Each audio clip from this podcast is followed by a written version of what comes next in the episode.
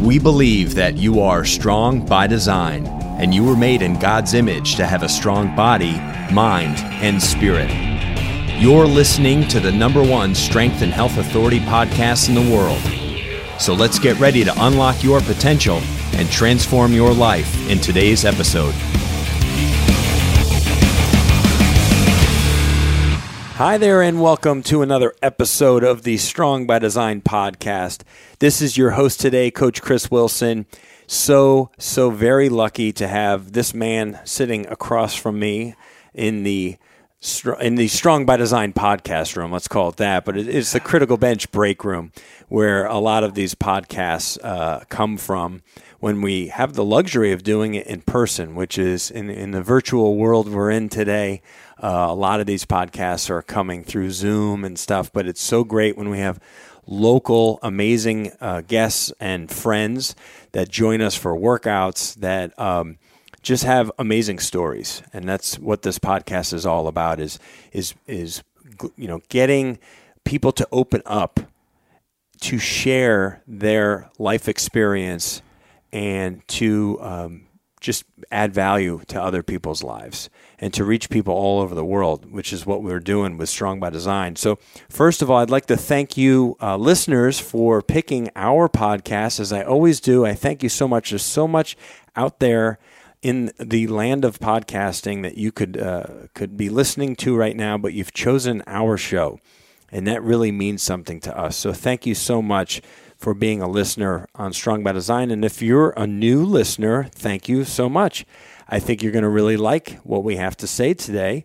Uh, I encourage you at the end of this podcast to share this with a friend or family member, somebody who needs to hear this message, who can benefit from everything that we're going to share today uh, on this episode with Earnest Smith Jr. And uh, one last thing, though, I want to say this show is so uh, meaningful to people. But the only way that we know that sometimes is by hearing from you. So if you would take a moment at the end of this podcast to rate and review this show, that could be the the one thing that opens this show up to someone else. They read that that that review, they see that it's highly rated, which we are and all of a sudden like oh i'm going to listen to that show because it touched this person's heart or it did this person you know that's how we in in the land of consumption you know that we live in we look at reviews and we look at how think how people rate things in order to know if it's a, a good choice, a bad choice, whatever. So these uh, ratings and reviews really mean so much to us. Help us move move us up in the in the rankings and become more visible. So please take a quick moment, just takes a few seconds to do something for our show to help reach more people. So thank you for that. Uh, so today's guest is a special man who has just come into uh, my life here at Critical Bench. He's been somebody that's uh, that has been uh, uh, you know local uh, you know in, in the goes to a local church here that Mike goes to and they uh, formed a friendship and he started attending our weekly workouts and quickly became uh, you know a friend of Critical Bench's and he has an amazing story. I want to share something with you a little bit before um, I bring him uh, into the conversation. He's a native born Floridian, so he's he's been in Florida his whole life. Uh, he is uh, a Caribbean heritage from St. Kitts, which is pretty awesome. Graduated from West Point and went on to serve our military for seven years. And while he was there, he was deployed twice to Iraq. And in his last assignment, was commanding 114 soldiers and three civilian unit company that provided secure satellite communications for the President of the United States and Joint Chief of Staffs. That's pretty awesome. Earnest did over eight years of mental therapy after being medically wounded by the invisible scars of war, which we'll be obviously diving into today. Upon integration back into society, he bounced around from job to job like a pinball to replace the passion he felt while he served his country.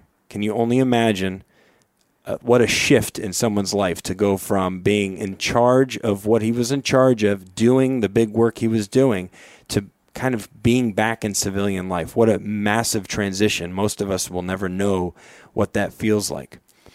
um, his passion has been reignited, and he is on a mission to ensure that 22 veterans a day commit to living because many of them are losing that war within. And so uh, he he is a, a married man. Uh, he has his wife. They met in sixth grade, which is awesome. I love these lifetime love stories. That's so cool. Um, they've been together for 14 years, uh, married for 14. Mm-hmm and have three kids and a Bichon Frise. I think I said that right, which is a dog for some of you listeners who don't know what that is. Uh, it's a little dog, right? It's a little dog. Bichon. She's about, yeah, 10 years. yeah. So you're a dog lover, which so we have that in common. Well, okay, so maybe you're, maybe maybe maybe not. You're it's a you're a forced dog lover, right? You're it's your wife that's the dog lover, right? I I love her as my oldest child. We made an agreement, me and my wife, when we got married that we wouldn't have any pets. And so I went off on my first deployment and got the call when I'm overseas. She's riding home and she says, uh, I have a dog on my lap that we just rescued and I'm bringing it home. I'm like, okay, we have a dog. I mean, what do you say when you're uh, that's right deployed and you know your wife is lonely and you see this cute dog? You can't say no to that. No way, man. If it brought her joy while you weren't unavailable, to her physically, you know, in the mm-hmm. home, like go for it, right? So, dude, welcome to Strong by Design. Thank you so much for taking the time to be here today. And I know we're really taking a chunk out of your day today because Earnest comes on Thursdays for our workouts, which are at least an hour. Then we go and we have lunch together, and we had awesome conversation today at lunch. And then here we are podcasting. So we're we're taking like three hours out of this guy's life, but he has such great uh, uh, ex- life experience and insights and, and ways to be able to help you in your life, uh, the way you lead others, the way you um, uh, the way you connect with others, relationships. All there's so much here. First, though, before we dive into all this stuff, I want to know more about your fascination with Batman because he's sitting here. He's got his Batman shirt on. I sat on a Batman guy in your car. he, he, like just about went up my rear end.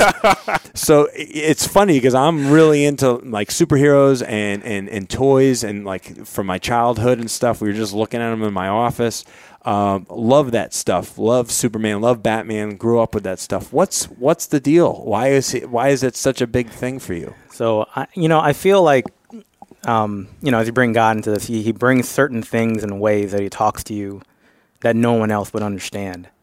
And from an early age, I, I grew up in uh, St. Pete, right next to Gulfport, which uh, wasn't the most wealthiest area. It was more of a poorer area.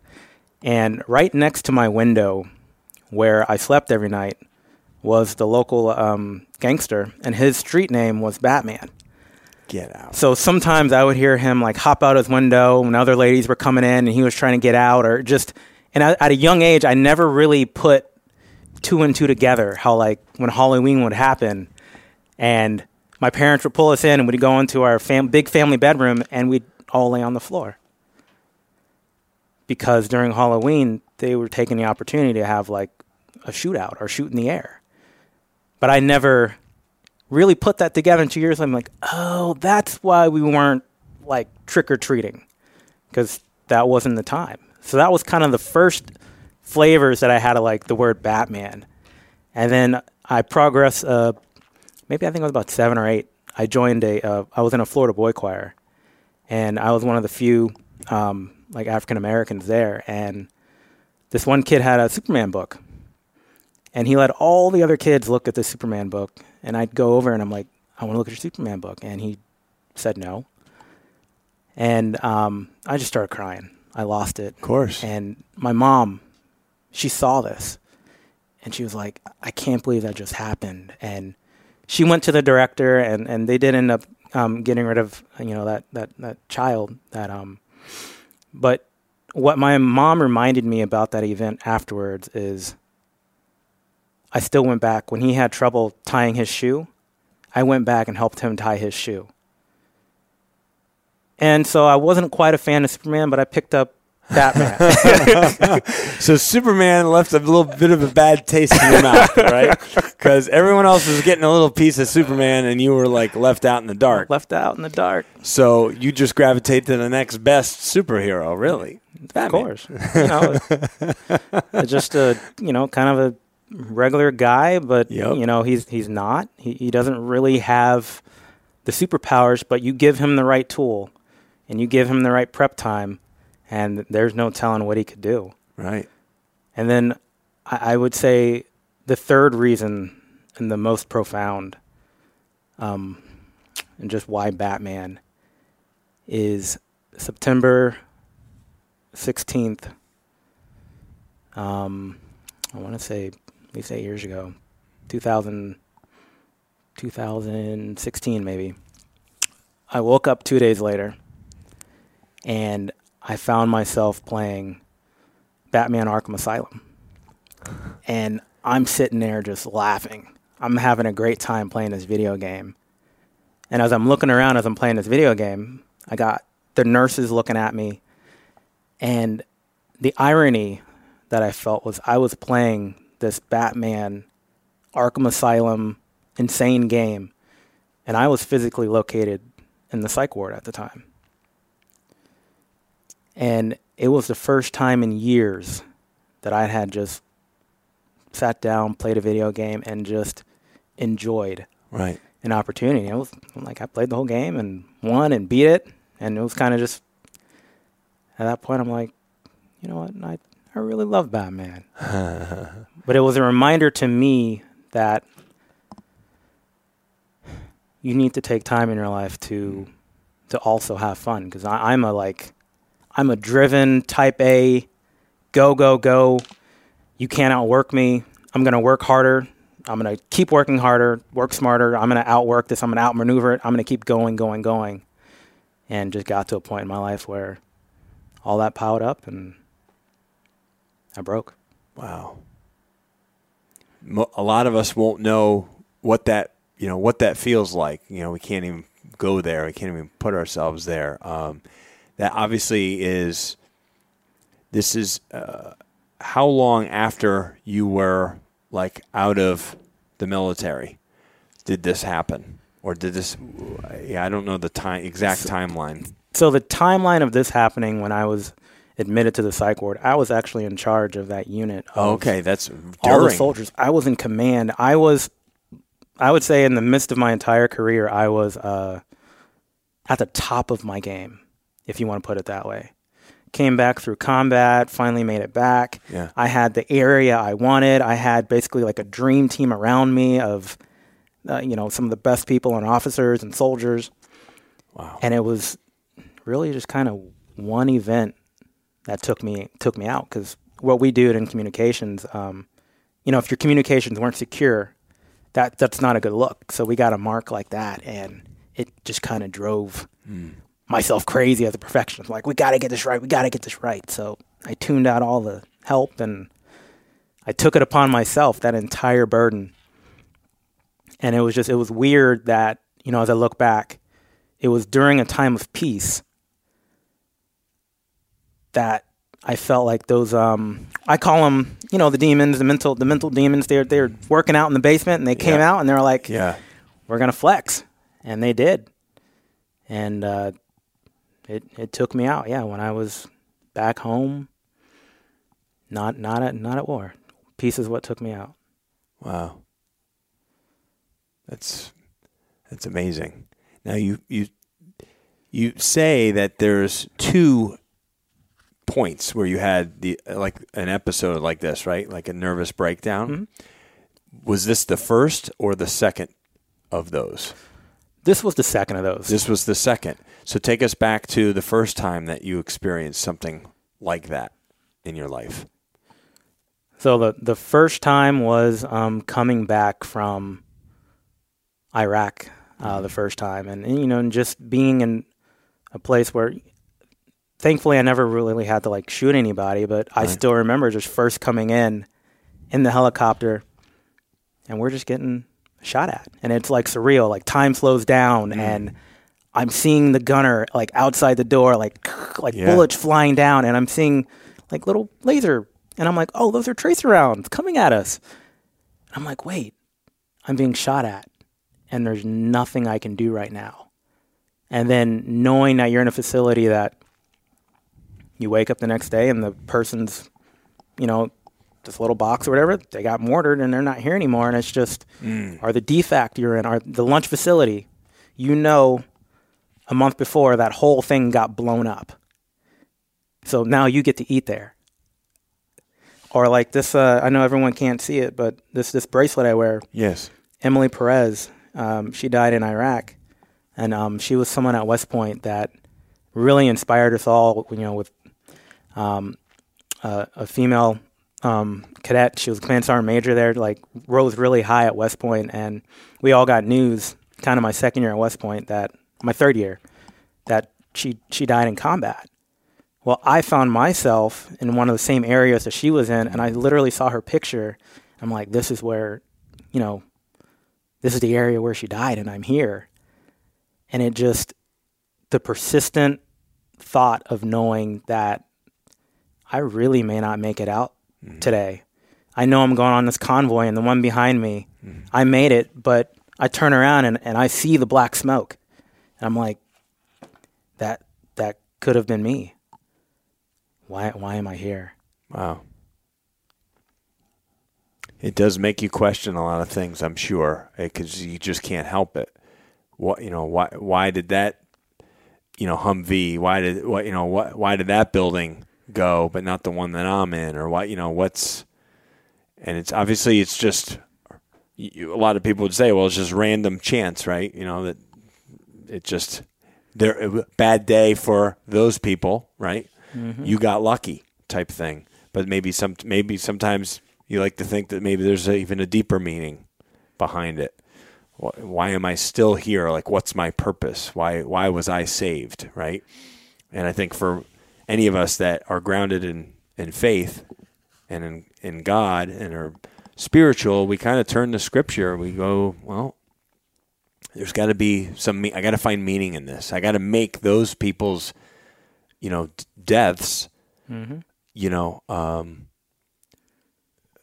m- make or, or or the fact that I was saved make it meaningful somehow, some way. Like, we're I got to find opportunity to to to reach people, to touch people, to help others, um, and make those those deaths mean something in some way. So you had this first nervous breakdown while you were overseas, or uh, what? When when exactly did that happen? It just everything was just hitting you at once, all these feelings and emotions, and it just kind of like formed cracks.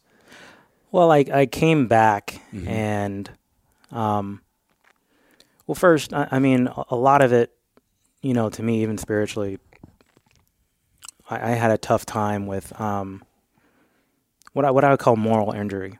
You know, asking you know why are we here? Right, Should we be doing this war? right, Um, if it's something that I don't believe in, but I'm giving my full heart to this, you know, I I joined because of like 9/11. Should I be in Afghanistan? Should I be in Iraq? But you know, I view it as my duty as a good soldier that, you know, I'm going to soldier up and do that. And I don't know. I question that now whether that was the best decision or if I felt that strongly about it, I could have petitioned to be sent to another area. But that wasn't you know, I I don't know the answer to that. You know, I feel like God had me there, but that really messed with my head yeah, as we're there, and you know, I know what we're doing and and, and what I'm helping to facilitate. I take very seriously because it's you know the output is we're we're changing lives. I'll put it that way. Um. So that weighed on me yeah, that weighed on me a lot. And then knowing that I'm, you know, I'm away from my my wife, and not knowing that I could even share those stories, are just we're we're we're trained on the front end for months, for years. We're trained how to just shoot and to react without even having to like. You can almost do it in the dark. You're trained that well, but you're not trained so much on the emotions that follow that. In fact, it's more the opposite. Like I needed to turn that off. Yeah. But no one else tells you where does where do those emotions go? That's right. They were getting bottled up somewhere. and and how much time does it take to for those to unpack. Because it's, it's much easier to to compress those and to unpack those and process those. Because those are some of the, the the strongest emotions that a lot of people don't talk about those invisible forces that are that are acting on you. And it really you know that that episode i'd say the first time happened yeah when i was back home. Really and and i'm so thankful for my for my wife because uh, she she saved my life. Um you know I, I still remember that day. As just i made her a promise a long time ago when we got married that i wouldn't do something to myself. It was kind of one of those self-protecting promises. And, and if that's something someone needs to do i would encourage them. If, if you just know you can't do it for, for yourself sometimes the only thing that'll keep you alive is you made a promise to someone else that you That's wouldn't do that and i made her that promise. But at the same time you know as i got back i just you know mood changes and um you know my daughter looking at me like you know what does dad do all day? When people ask he just sleeps. And you know i just got to a point where you know I, I didn't really try to to really really go. I was just in a lot of pain. You know i mean trying to go to me meant i'm going to put my head in a tub and fill it up with water. Like that's not really how you're going to go. I mean there's way more effective ways. But the day that my wife asked me are you thinking of killing yourself? And i went well and paused. Yeah. That's that's not a, that's not good. That must have scared the crap out of her. It did, and and she and the and the worst part on her, she she lived all this firsthand, which is the story that many many people don't see the underside of war, which is what it does to that family unit. Um, that are literally they're all supporting that warrior so that he he or she can go out and and do what they need to do. But if it wasn't for her, I, I wouldn't be here because I, I I I I did not know how to ask for that type of help. She she had to drag me there. Yeah. I, I it was not physically possible for me to say, you know what? I'm mentally jammed up right now. I'm feeling a little emotional, whatever that means. I couldn't even say the word emotion. Like Yeah. I just I don't know. And she took me in and the the cool thing about that first trip to the psych ward is I remember the day that a general actually visited the psych ward.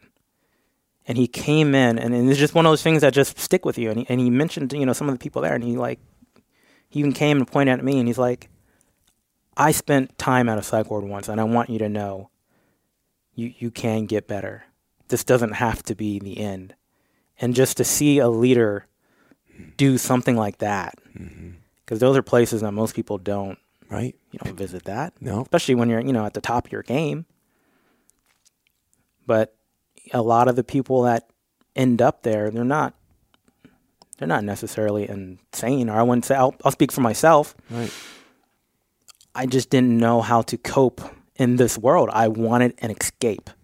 I was in mental pain and I didn't know what to do. In fact, the way I would describe it and the way I remembered it was I would have preferred someone take a drill and drill it through both of my temples to relieve the pressure. That's what I wanted. It, it and and before all this happened, just so I can be straight, when I even had a soldier or someone else mention, "Oh, suicidal ideations," be like, "What is wrong with you? What's your problem? Just get over it. Continue on. You'll be okay. Like, quit being weak." And then it happened to me. And I'm like, "No, this this can't be happening. Like, what is what's going on? Like, I'm always go go go. This isn't even a an, an option."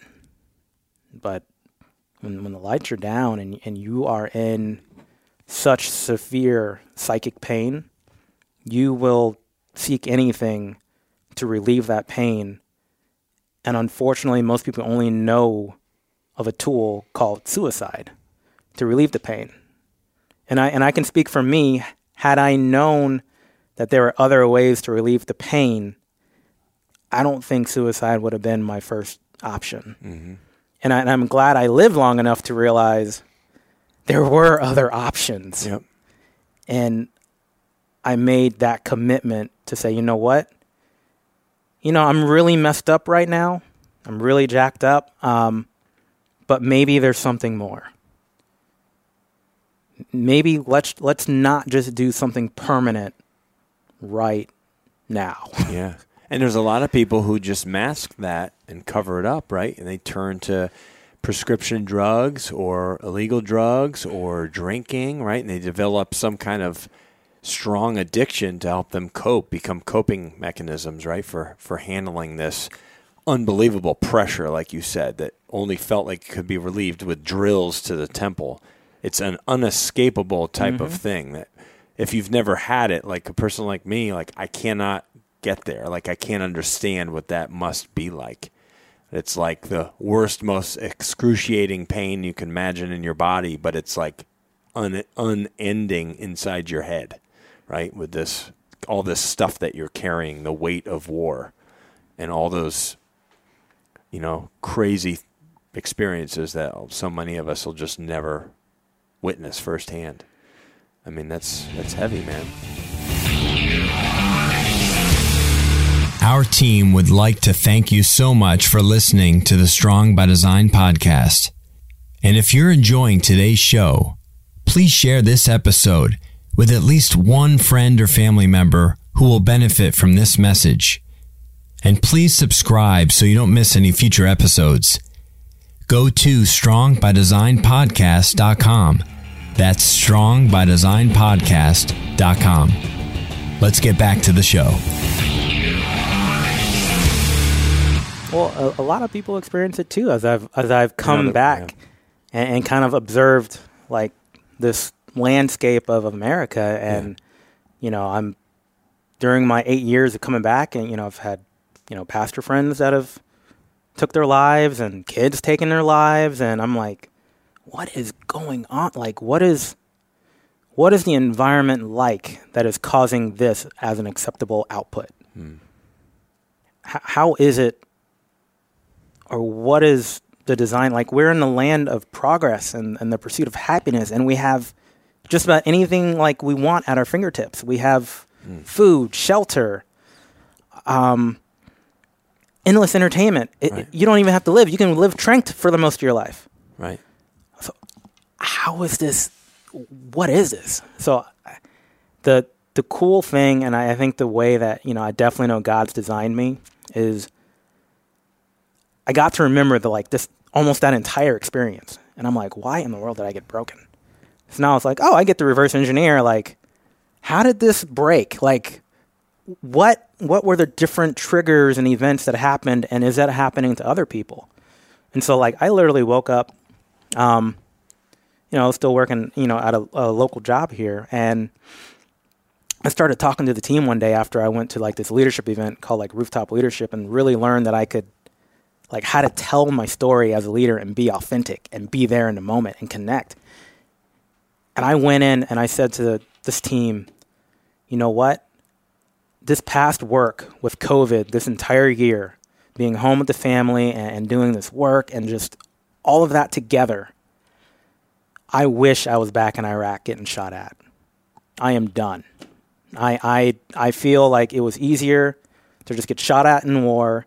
You know, dogs barking, kids in the place. I'm trying to do work. Zoom is just life and, and COVID. I don't know if someone's going to cough on me or not. I don't even know how to do handshakes or fist bumps anymore. I know it's such a confusing world, isn't it? People don't know how to greet each other anymore. Can I do a bro hug? Can I do a fist bump? Is this person more of a handshaker? Is this person not care? Is this person wear two masks? This is like it's all this, all this stuff. Like you said, trying to exist in this, where you're trying to work from home with kids, with wives, with dogs barking, right? Mm-hmm. And you're just like, I think so many of us felt that way. So it was like an escape would be back to war, which does not sound like a good I know, op- and a I, good that's something I never promised myself. I'm never going back there, never. And then I'm like, I'm sign me up. I'll go back, and it just, and I realized what what it was that drew me back to war was I had a clearly defined enemy. I had a clearly defined mission. I knew what I if I woke up the next day, at least the people around me, to my left and my right, we may not be all the same color, creed, or religion, but we have similar uniforms, and we're all crazy enough to sign up to, you know, to basically give our life away. So we're all dedicated people with similar purpose and passion and direction. And I'm like, wow, I am, um, I'm, I'm missing that. And then as I look around America, and when I told that story to that to that group, you could see their eyes like drop also because I'm like, you know what? Thank thank God someone said something finally because we're we're struggling the same way too. And I'm like, what? Why didn't anyone say anything? But we didn't even know we could say anything because th- there's not a language for being authentic and just. I mean, we say let's be authentic, but how much real do you really really bring versus like there's a a gift or a science to carefully patching that in a way that's not like a hot bloody mess, but in a way that's a a cathartic, you know, good story to like, hey people, I am struggling here and here's how I'm overcoming this and here's what I'm doing in real time and here's how I am dealing with these emotions because this change is always happening to us. We we like to feel that we are in control of the change and, and at best we can control our reaction to it, but we don't get to control what the happenings is That's right. and, and like how I get through life mentally. I literally wake up and I'm like, all right, all right, Lord, God, what's your grenade today? Lord, I, I pray for your grenade, whatever it is, that I don't catch it and hold on to it, which is what I'm prone to do. But I want you to throw that grenade as hard as you can at my ego and whatever obstacles. So I, I'm trying to play hopscotch with God's grenades, is what I call it. And just, you know, He's trying to get me out of the way so He can destroy my ego or whatever this obstacle is, and I just see what happens. Hmm. And and because I expect, um, you know, expect the unexpected, I guess, which is really hard to do, even while it's happening. You know, sometimes my kids or someone else have to remind me, "Well, Dad." I'm like, this wasn't the plan. This is not on the time schedule. What is going on? And I'm like, ugh, not to task. But that's not that's not how life works, Chris. No, it's not. No, it's not. Especially when you're coming from what you were responsible for and always being on top of things, right? Always just crushing everything in front of you. But when we're at home, you know, stuff just is so out of our control when it comes to kids and emotions and you know keeping your your wife uh, say happy, but keeping your wife fulfilled, re- meeting, reaching her or meeting her needs, while also meeting your own, and you know being a stand-up man in in your community. I mean, there's so much like pressure, right? And there's so much, and you feel like responsible for everyone else's well-being. You know, that's in your sphere of influence, but there's only so much control that we have and there's so much out of our control. But like you said, we can control the way we respond, the way we react to things, and that's that's what's creates our char- That's what's creating our character and chipping off all those rough edges that we have. You know, um, Well, one thing I like to to say on that, and that I've learned is the boundaries. And I didn't like to say it. You know, I used to say, "Oh, the sky's the limit," or you know, what we can do is unlimited. I've started to come to more of the reality, at least in my life, that there are limits. Some people have larger capacities; it can go further, but you only have so much mental energy. And once it's out, you you can continue on. You can continue on in the red, but there is going to be a cost. And like I I envision life as okay, I'm going to live life at 100, 110%, 120%. But what if what if I did life at 80% and then saved the 20% for the unexpected things that God throws my way. That way I'm not at full capacity. Living in maxed out red zone. Living in red, Yeah. living in the red. yeah. Which so many of us uh, are. And that's how I grew up. Like, Yeah. um, my dad, them, they owned, my dad worked two jobs, you know, um, I think meat freezer at night. Uh, uh, he did dry cleaning in the morning. So I got a very heavy culture of work. And then, I, and I worked super hard while I was at school. Became an Eagle Scout at 16, uh, captain of, you know, football team and, uh, senior vice president council while I was there and then Right. going to, to West Point. I'm up till like three at night Yeah. studying for, I'm like, I'm grinding, I'm grinding, grinding. gr- I mean, and I kept, I kept going. I, there was no Your foot's always on the gas pedal, maxing, maxing it out. max speed. Yep. There's no other way. I, I mean, and that slowdown or those breakdowns were one my physical body and mental body saying, "No, you have reached your limit," and I'm I'm almost scared, wondering what would have happened if I didn't reach a limit. Mm-hmm. Because I'll tell you what would have happened, Chris. I didn't have as much sympathy for people, especially people that were hurting, and I wasn't uh, I wasn't the best follower because I'm like, oh well, if I know which way's right and I'm smarter than you, then I'm going to do that. And even if you're my leader, well, I'm going to say it in such a way to I'm going to weaponize this truth, and you know, you're not going to be like in charge of me. Where hey, when there's some people that got put over you, if they're right and you're right, if they're the one in charge, go with it. They're not wrong. it's just a different it's a different view. It's a different system. It's not wrong. Right. And I and I just um being broken brought on a new level of submission. Yeah. I'll use the word submission. That's good. Submission is good. Surrender, even.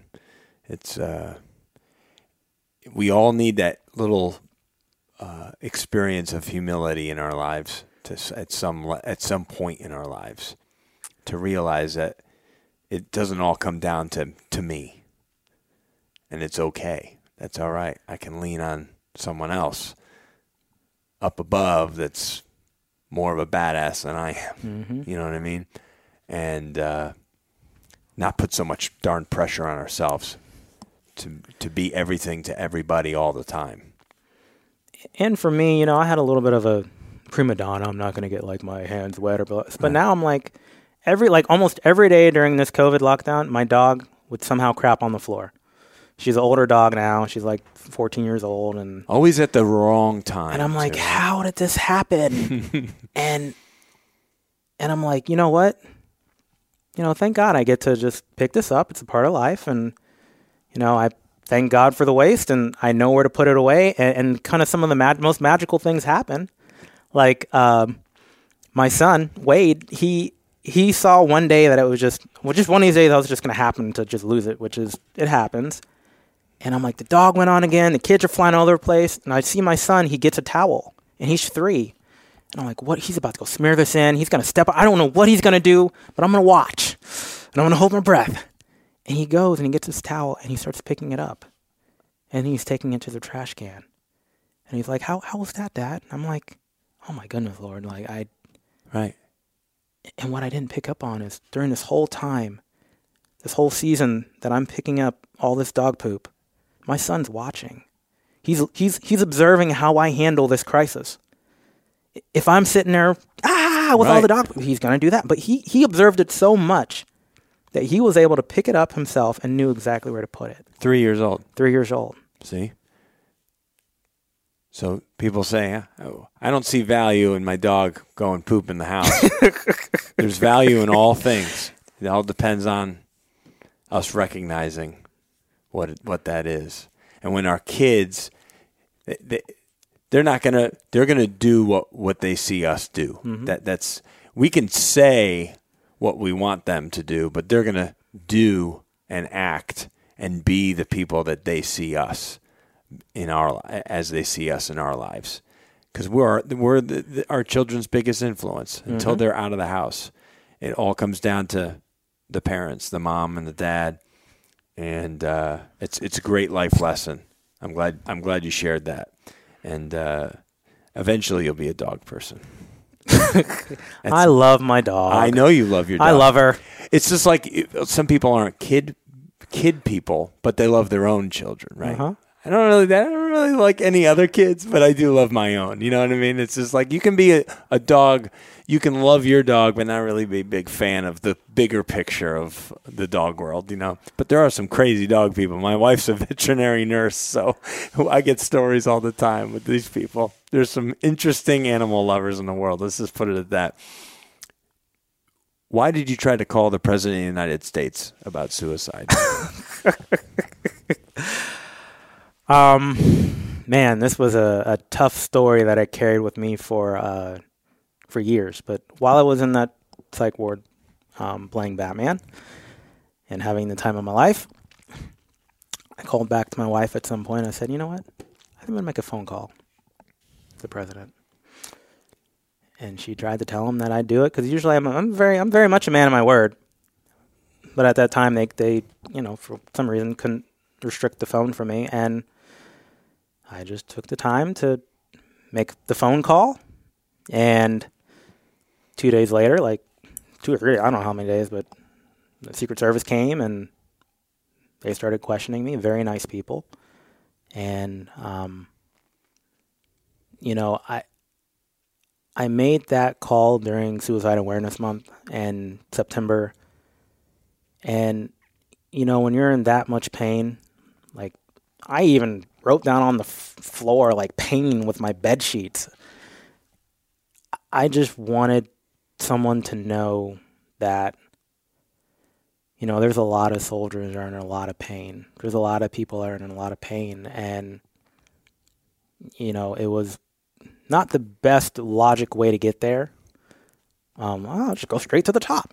Well, that was the way my, my mind thought. You know, if you can get to like the figurehead, then that'll solve the problem. But you know, as as I've evolved in my in my leadership, I realize that most of that power lies with the person itself and the people around them, not necessarily the the president. And you know, as I looked back on that phone call, the reason I made that phone call wasn't necessarily for myself, but for all the people and for all the pain that I could feel for the soldiers. And that was the best way I knew how at that time to get that message out because I didn't have my own voice. Well, the fact that so, uh, Secret Service uh, responded is, is is pretty interesting. Um, what what was that like? From what you recall, they just they're very showed friendly. up, very friendly, Very friendly. trying to figure out who it was that made this call. Yeah, What kind of state of mind he was in, wasn't in the best state Yeah. of mind. right? Wouldn't wouldn't do that. So that that um yeah that that changed the trajectory of my um because my whole plan and this is the other thing my whole plan in life like I never failed per se. So I'm like boom you know I I made my I made my way into West Point. That was my only choice, which it was like less than ten percent or so to actually make it in. You know, married the girl of my dreams. So everything I want, that's just gonna happen. You know, mm-hmm. life is a golden spoon. Like I can always work my way there, and I just knew I was gonna be an army general. Like because I said so, it will be so. And I'm like, when I did that, I'm like, oh man, that's that's a career killer. Wow. And you obviously in the state of mind you were in, you still had that kind of like awareness.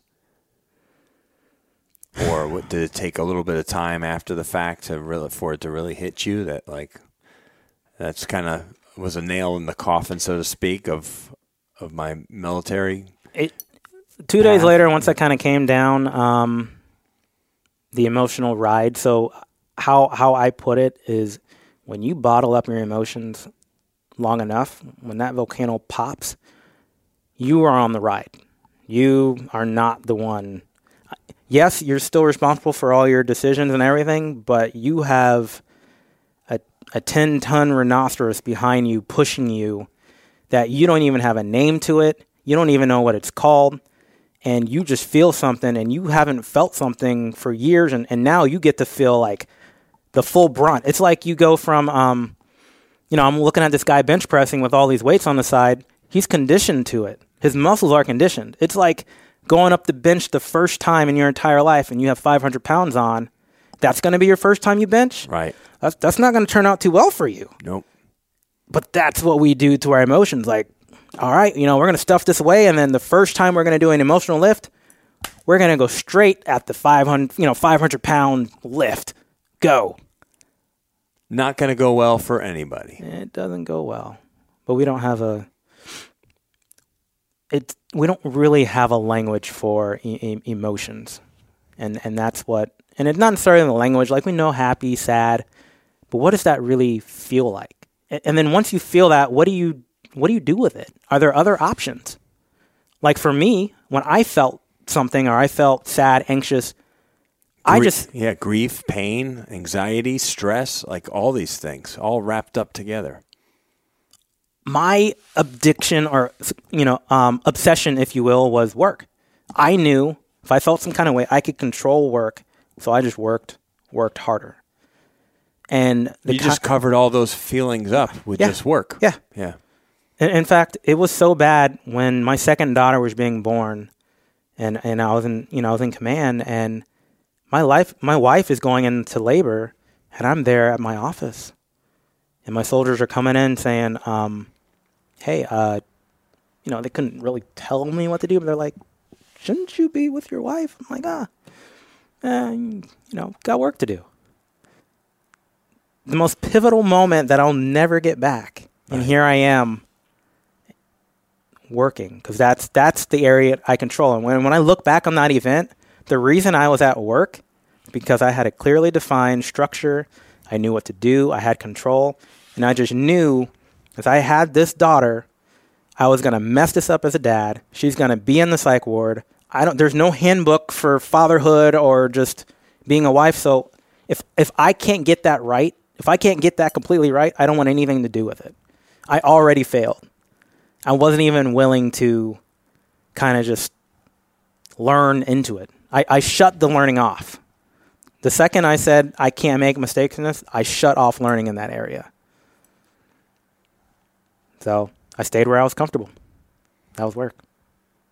I don't think that's uh, un- an unusual path for a lot of people. Um, they will shut down and, and run from and bury stuff that they don't want to face, stuff they don't feel proficient in, right?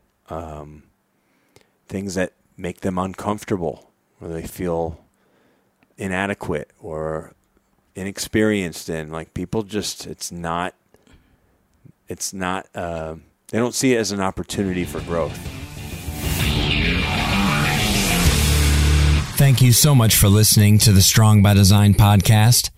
To help our show reach more listeners just like you, please let us know how we've changed your life by leaving a five star rating and review on iTunes. Go to strongbydesignpodcast.com. That's strongbydesignpodcast.com. Let's get back to the show. You know what the funny thing about growth though is any of these things that we now have proficiency in at some point We weren't. we were never proficient. That's right.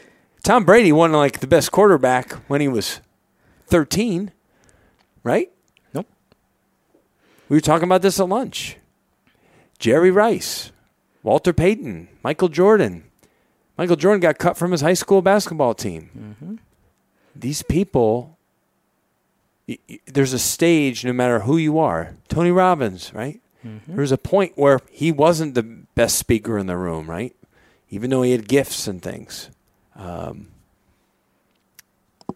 but it's it's that that action taking, and then just that that motion, that movement into those uncharted waters. You know, taking those risks, and not always not making it that you have to be perfect.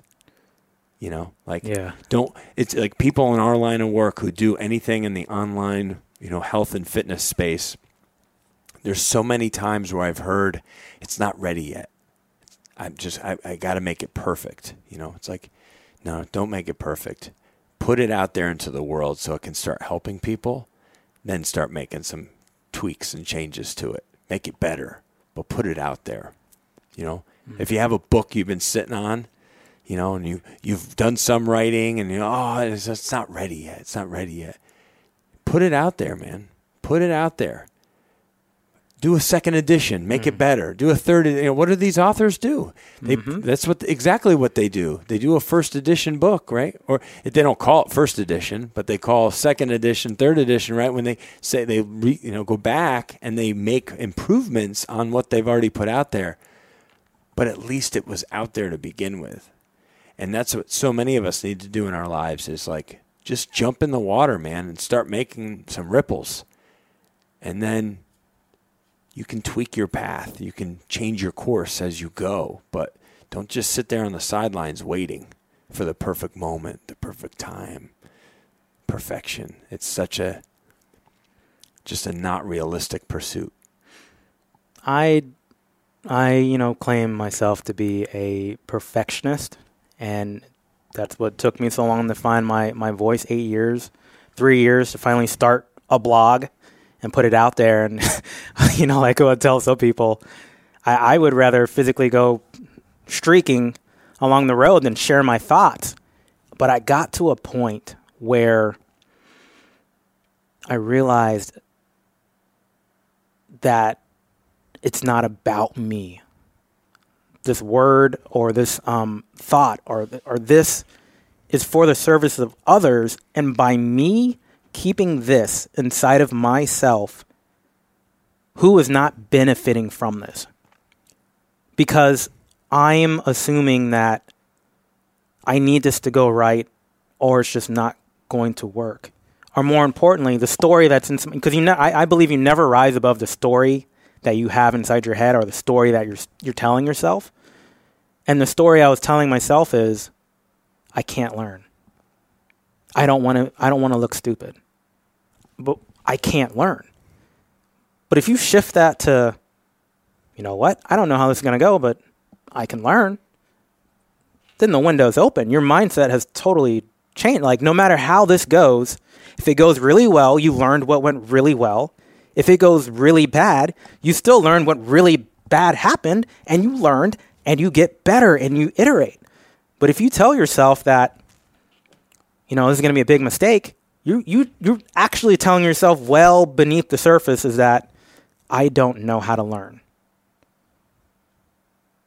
Which and that'll stop you from any new mm. task or that'll keep you in the comfort zone because that internal conversation is everything. It's everything. What we tell ourselves is is is who it's how how we think is who we are. So just change the language in your head which sounds easy. I know it sounds easy. It's the hardest thing to do. And so, like, if I was talk, you know, I'm talking to people now. Like, if I could leave, like, one, you know, thing, I, I would say, I give you permission to change the language in in your head. You can give yourself the permission. If if you can't, I give you the permission to change it. And, and for me, that literally started out as, I am broken in the psych ward. I am broken and I can't do anything to to maybe and it didn't change from like I'm broken to like I'm super positive and really happy like that's how I would love to say it happened but it was really like okay I'm broken but maybe there's there's no telling what God could do with this little broken you know piece. Let's see if, you know with this little sliver maybe something can happen. And then okay well I'm I'm a little more healed I'm a little more scarred can I do a little more? What happens if I just share my? I mean, come on, I'm I'm already in the psych ward. I've already gone crazy. So why not just why not just really see what life is like? Mm. And, and kind of one of the weirdest things about being in um, the psych ward, it it was um, one of the few moments that I actually felt connected and I didn't have to hide myself. I felt it was one of the first experiences where I felt authentic. Because you know, I grew up in like church and I grew up in Christian school and then I I, I know how to go to church. Like I've grown up mm-hmm. in a very spiritual background and I know how to put on the different suits and the different language and and to do that, but that doesn't necessarily mean that like I'm putting on a character for you. And when I was there, it was like in the psych ward, I'm like, you know what? I'm already broke. You broke too. Like, what's your problem? What's your? Pro-? And I'm still sitting there helping folks, but it was from a different angle of, this is just who I am. This is Earnest.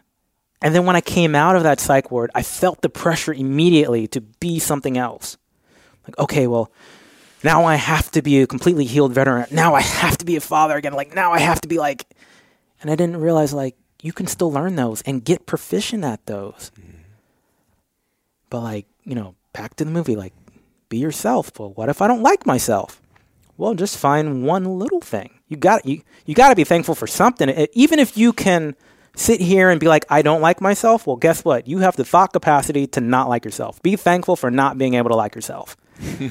you can think, and then go from there. But, but I would say start there, and eventually you'll work your way up to that 500 bench pound press of just like, I love myself. I'm excited that I have another day. Like I call it, today is another bonus day.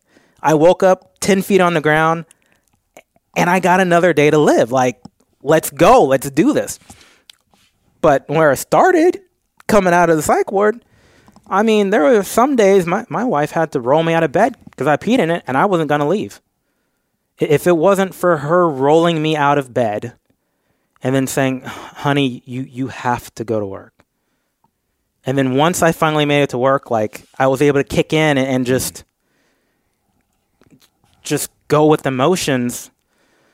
But like I, I was like a living carcass. I was just the walking dead. Thank God for her, huh? Thank God for her. And you guys have known each other since sixth grade. Sixth grade. Which is a roughly eleven year eleven or twelve years old. Oh, don't ask me to do that kind of math. Yeah, that's crazy. And you just did, did you have I know it's child. It's it's it's probably hard to go back to that mindset as a, as a sixth grader, but there was just something that you saw in her, a connection. Um, oh yeah. I mean, oh, yeah. obviously you get the butterflies and all that stuff. You know, the first girl maybe that looks at looks at you and makes you feel funny on the inside. You know, but you've you just had a connection with her that lasted all through junior high school and high school. So I will say I had a connection. Oh, um, so you were chasing after her? Yeah, yeah. Um, much like I do almost everything in my life. yeah. Um, and she got up on stage in the sixth grade and started singing, and I'm like, not only is she pretty, but that's the prettiest voice I've ever heard. And I was, I was hooked. I, I mean, to give you a visual, um, it was more the dynamics of like Family Matters, um, Steve Urkel and uh, Laura Winslow. That's how it was. I was a super nerd with glasses. The only reason I don't have glasses is because I got LASIK in the military. um, so I got, you know, got stiffened up or whatever and got all cute. And then she, we were friends for a while. I always heavily pursued her and I would even bring her Christmas cookies. And oh, wow. Yeah, I, I had it really, really, really, really bad. Um, and then it really wasn't until my senior year, or, you know, or what we call first year at West Point, that she came to uh, our ring weekend. And it, it's like one of the largest ceremonies, and, and we get like, I'm not, we get our ring from West Point, and she came. And we had a great time in New York, and you know, got the full white uniform on, so yeah. looking like oh, real oh, yeah. good. You, you, that was the best. And I turned around, and I was like, "What's up?" Oh man, yeah. I mean, that's you're you're the star of the show at that point. At that man. point, that's your moment, and she was there to see it. She was there to see it. Wow, that's pretty pretty amazing. Oh, she's a good woman, man, because she she was with you at your best and your worst, and she helped you get through your worst. Um, she has literally dealt with all my crazy. When I would come home from some deployments, and I'm like, I don't know. I like I'm like losing my mind. I'm like in the back doing cartwheels and stuff because, but she doesn't want to tell my chain of command because she doesn't want me to lose my job. Or who who who does the spouse tell if they feel someone is you know it's their loved one? So they literally get used to that type of environment as a form of protection when they're honestly the first eyes usually they know. Usually the, the person closest to you knows. and it's a really tough decision to have to say, I- I'm gonna do what's best. It's gonna be tough, but I'm going to get them the help because this help is beyond me. Right. This is a crisis that I can't handle alone, and many of them will try to handle it alone. And both, it's kind of like I, I view it as two emotional cyclones. So I'm cycloning, and then this other person's cycloning, and then it takes years to years to repair. Wow. And so, obviously, you've gone through a lot of uh, you know, m- mental challenges, uh, and you've come out on the other side. Um, and you are doing your darndest now to lead others and to help others and to, to reach out and to share your story. Um, why are why are you so committed to living and having these bonus days? Um, and w- what is it that when you do wake up that just gets you gets you fired up right now? when you are someone like me that really lives in my head and and knowing that my emotions like hijacked it and took over. And it was like it was like watching myself watching a movie. And I'm like why am I doing that? I'm doing this. Why am I making this call? Like like what is going on? And I like remember it. So it was like a third outer body experience. And now that I'm like back in this body and um I'm just so thankful to even be able to think. When when something's taken away from you and then you get it back, it, it's kind of like when you lose a wallet or you lose um, your keys, Right. and you're like, something dear or special to you, right? And then two days goes by, right? And then your kid walks over. "Oh, thank you." so like, I literally get to wake up and I'm, I I can think. I'm I'm gonna use all of the resources that God has given me so I can have a greater you know return on investment for what He's given me, and um, it's a beautiful mind. I'm excited for that. I I I don't know if the hard drive will crash again sometime, but I would rather live knowing that I tried to optimize instead of living for hard drive failure and just not. I mean, if it's going to go out anyway, I mean, uh, why are you not using it? I mean, like what what's to lose by living a day with passion and living a day where I mean, there's just so much to be thankful for, especially you mm. know, like here in America, and and, and it's not. It's the lack of gratitude that'll take you out when you don't realize what you have until mm. Like I, I thank God for a green grass. After you've gone to Iraq and you've been in the sands, Oh my gosh, everything is d- brown Like, over there. I, I see grass here Yeah. and I'm like, oh, thank you, Lord. Or I see a bathroom. Right. Have you ever been in a porta potty at like 120 degrees with full body armor on, hoping, you know, you don't get sh- shot at? I mean, like, this is a nice bathroom. I, I, I thank God for this toilet. So it's just, it- it's kind of hard to realize what but you to, but to live in that on a on a reg, on a daily, that's what people have to. Can you put yourself in that state of mind into into that state of appreciation and gratitude every day? Because we so quickly take things for granted. But it sounds like that's that's how you're living right now is like each day is like a gift. And that that is that's that's life, man. Every single day, the the time we have with our children, those moments before we take them to school, right? That that person that you see every day when you stop at the mm-hmm. the such and such store, you know, maybe you're the person that makes their day when you stop in to buy your your coffee or something. That ex- that quick exchange, you know, and you can be a light for that for that person, whatever like that's your opportunity right there that's it might be small but to them it might be a- absolutely huge and that's what we that's the state that's what we need to live in every day it's what i try to remind myself every day like you like you were saying it's like every day is a bonus man It's a bonus. My heart's beating. My brain's still running the show while I'm sleeping. Mm-hmm. Right? And I'm and uh, I'm waking up and I'm going, man. I didn't have to work very hard. I just got seven, eight hours sleep.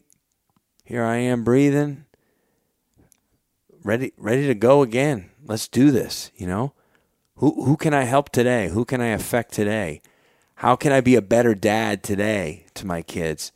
How can I let my wife know how awesome she is today?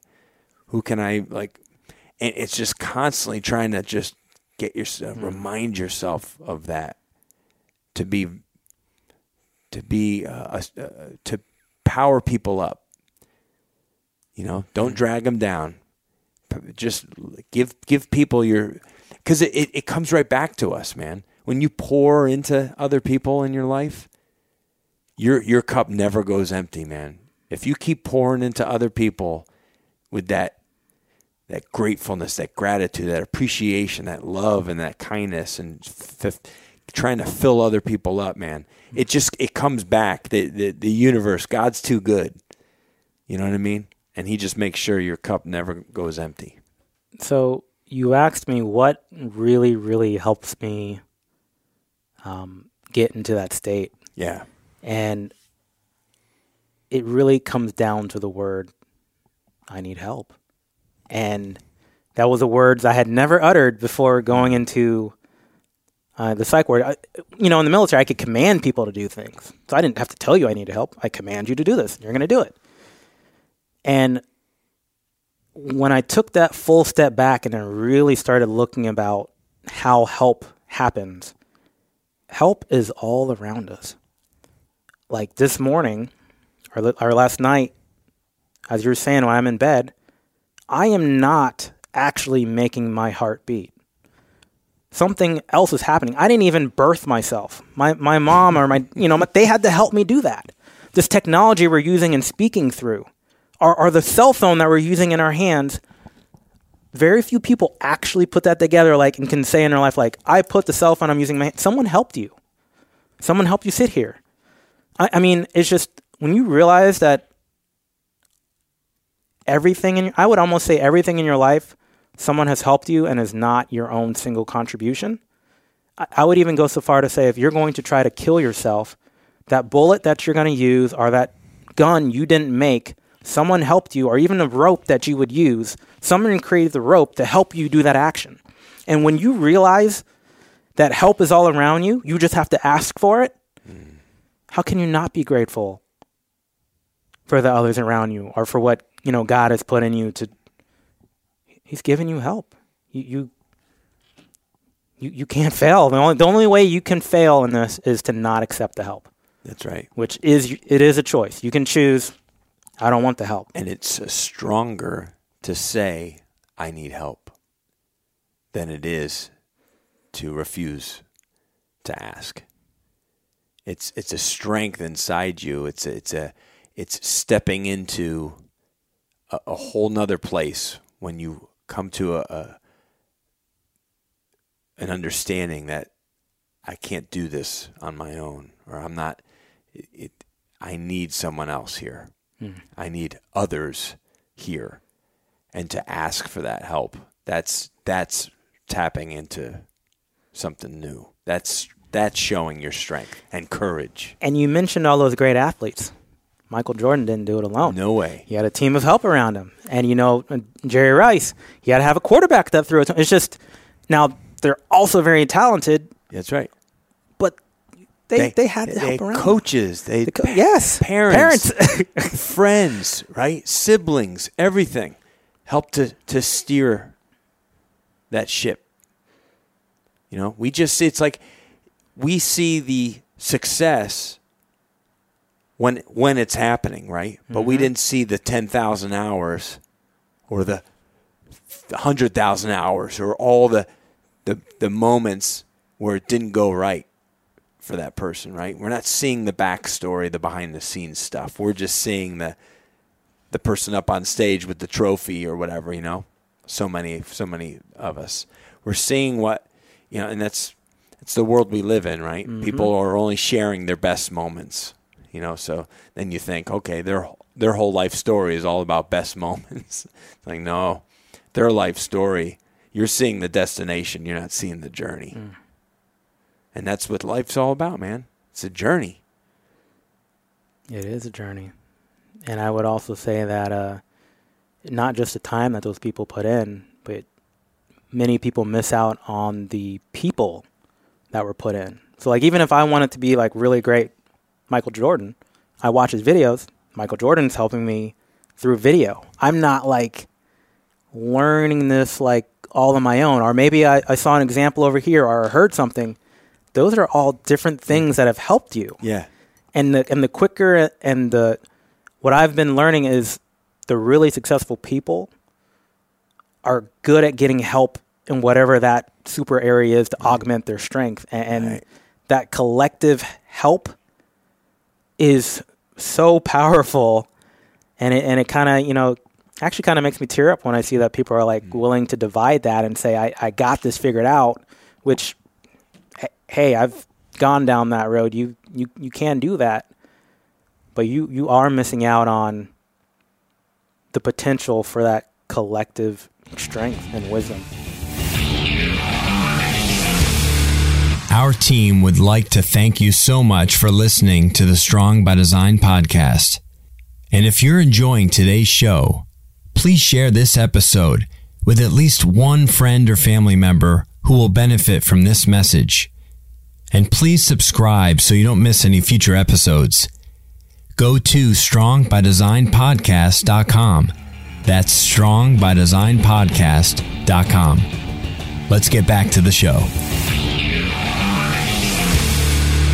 We are so much stronger together. Um, I mean, that's that's the team mentality, right? One person doesn't make a team, whatever sport you're in. I, obviously, there's sports where you know it's an individual person, but I'm talking team sports here. To make it work, everybody's doing their job, everybody's mm-hmm. playing a part, and there there's significance in all of it. Not one person's more important than another, really. Hmm. Um, usually give credit to to the leader of the team, to the quarterback, right?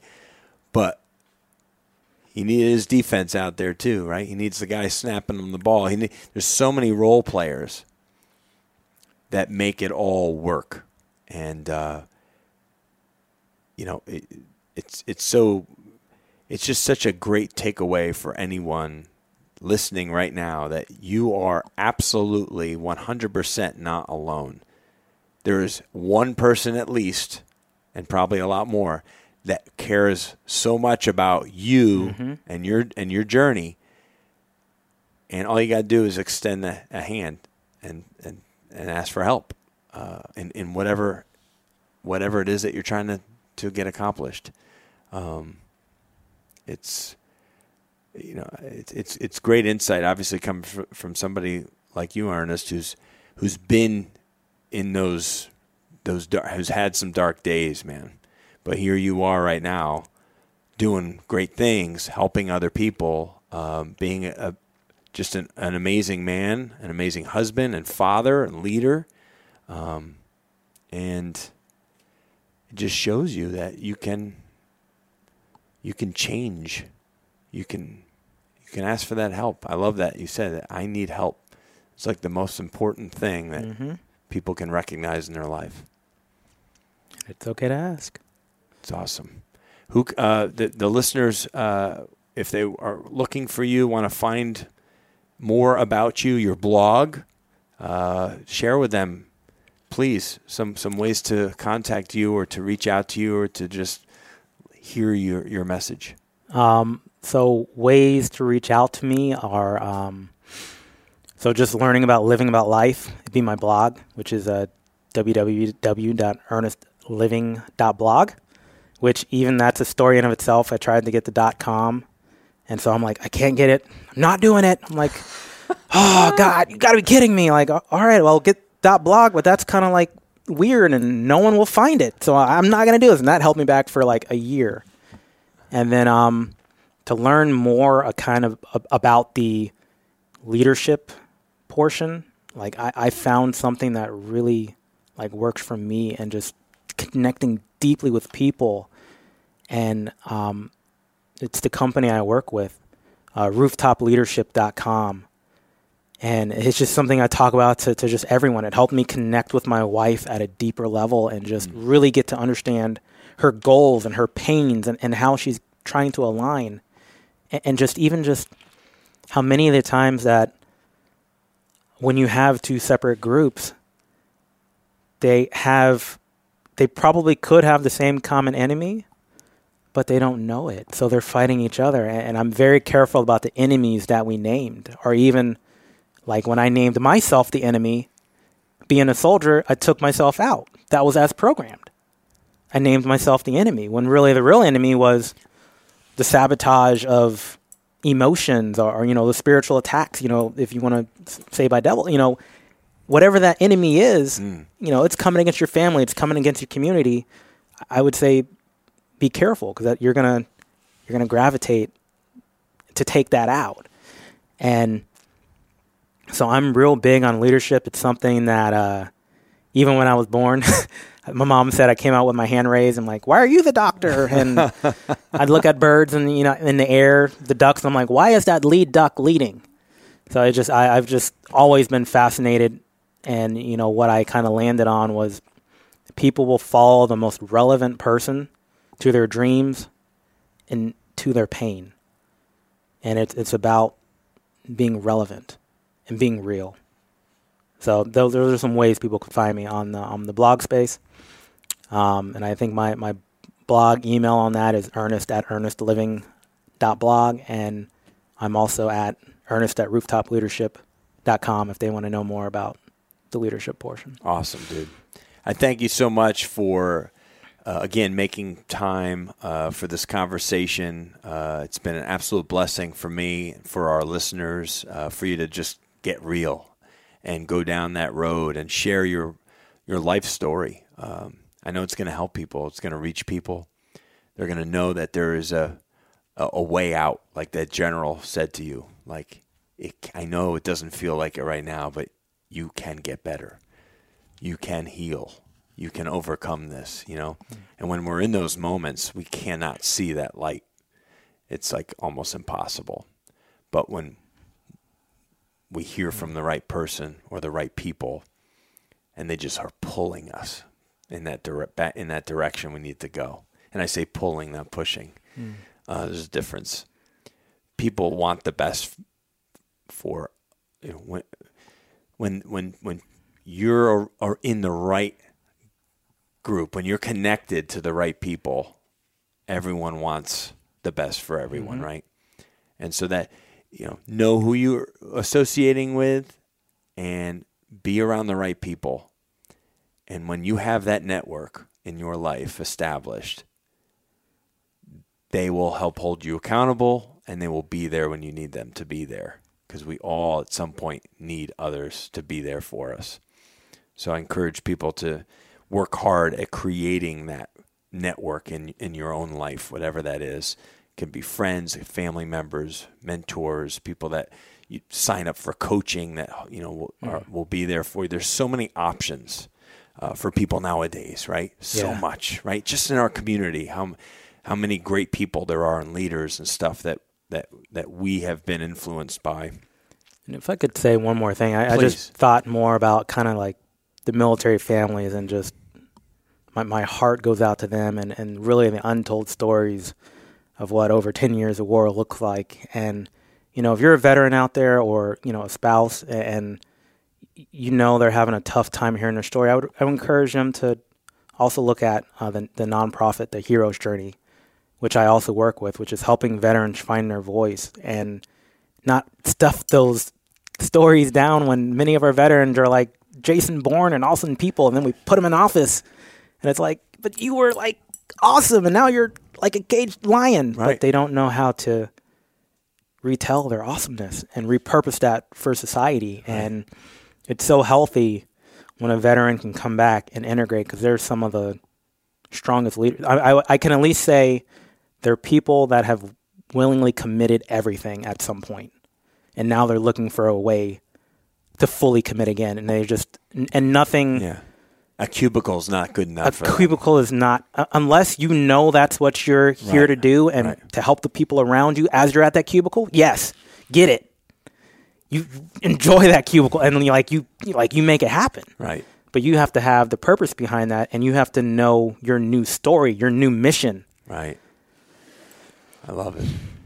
You wrote an acronym. Let's end on this. Lift. So yes, um, as I as I continue to think more and more about just mental health and being fit, I equate every the, the weird thing about being is the mental is you can't see it. So we don't have a way of framing it in a language and it's really not that much difficult than just physical exercise. And you would recover from a physical work like if you knew you were doing maxing maxing out you're not going to try to like work out like the ne- you're not going to try max out multiple days in a row. Right. You're saving up. You're saving up, or you'll take a, a rest break. But we don't equate that to the mental. Like I'll give you an example. Um, I just recently had a, a funeral for um, you know for a father figure that died for me in July, six months back, and I'm in the funeral and I'm like I, I gotta go. You know, you know I'm not around people. I'm you know, and I'm like I'll just leave, and then I get in my car and I just break down.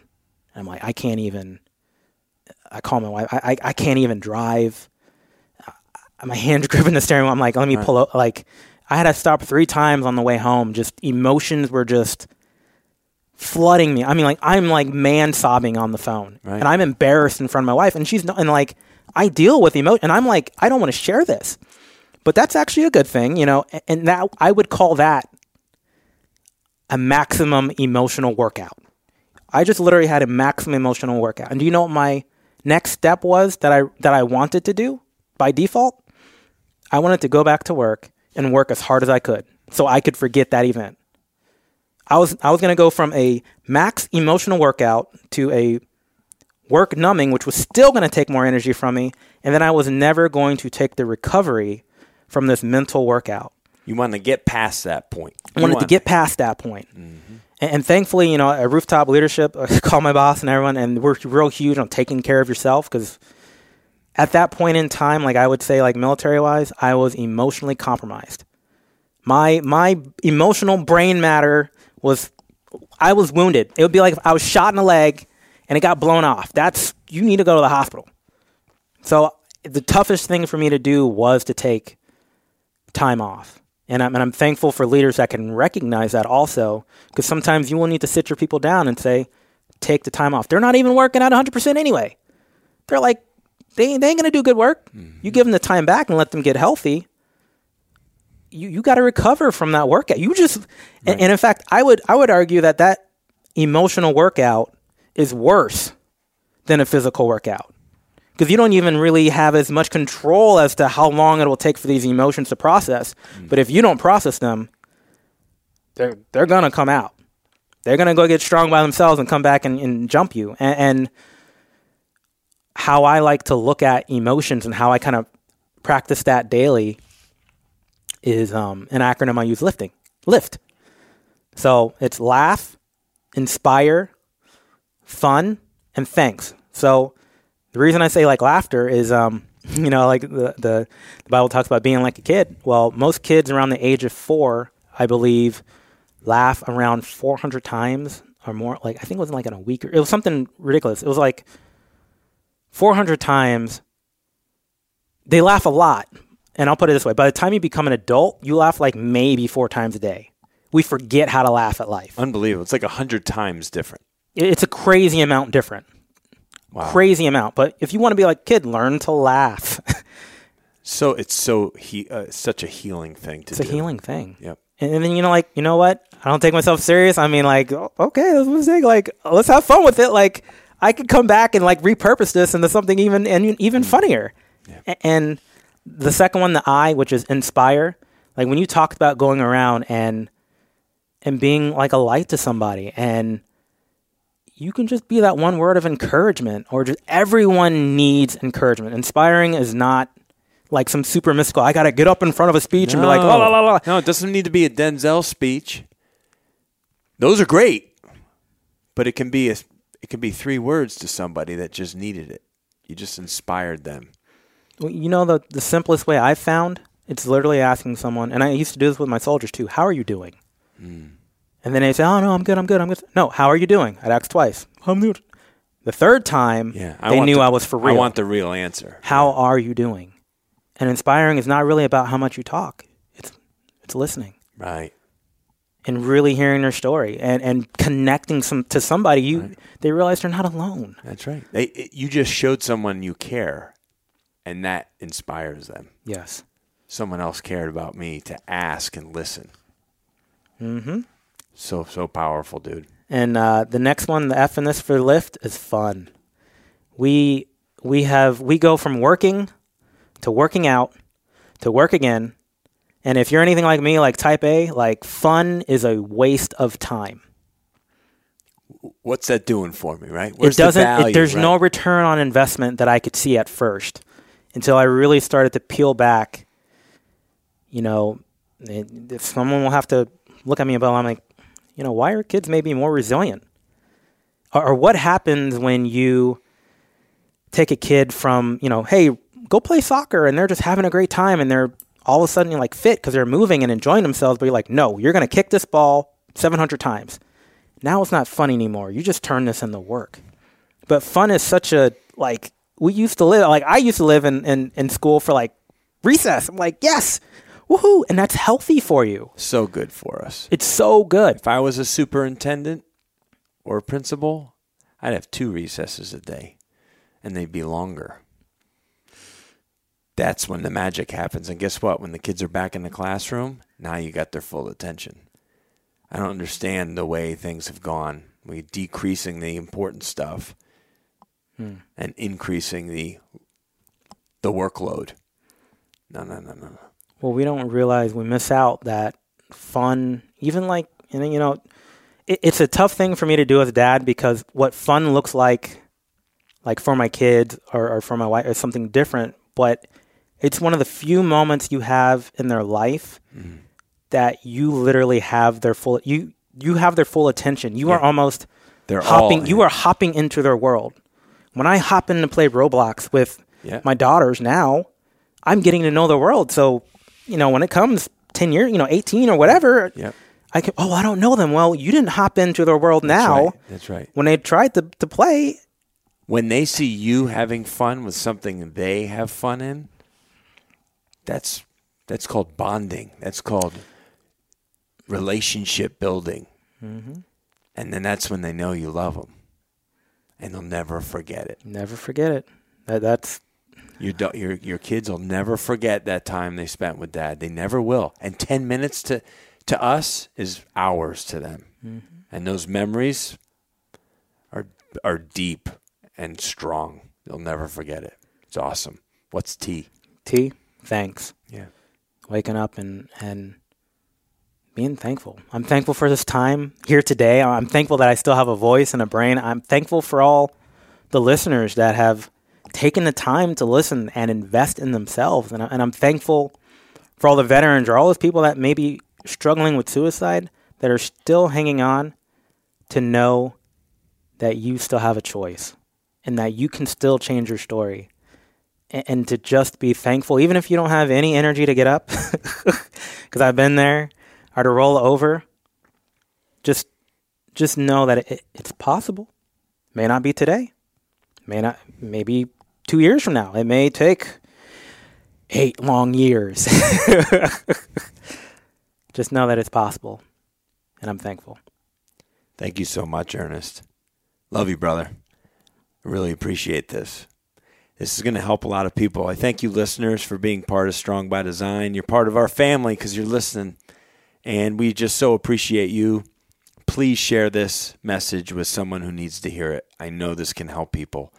Share it, share it, share it because someone is hurting, someone's in pain somewhere, someone needs these words to help them make some choices and, and some decisions and have some breakthroughs in their life. So please do that. Hit that five star rating and review. It means so much to us, and we thank you so much in advance for that. And have an amazing rest of the week, an awesome weekend. Be a blessing to someone in who needs it. And uh, we'll be talking to you really soon. God bless you. Thank you so much for listening to the Strong by Design podcast. If you found value in today's episode, please subscribe so that more people can find out about our show. Plus, you don't want to miss any future episodes with the amazing guests and topics we have lined up for you.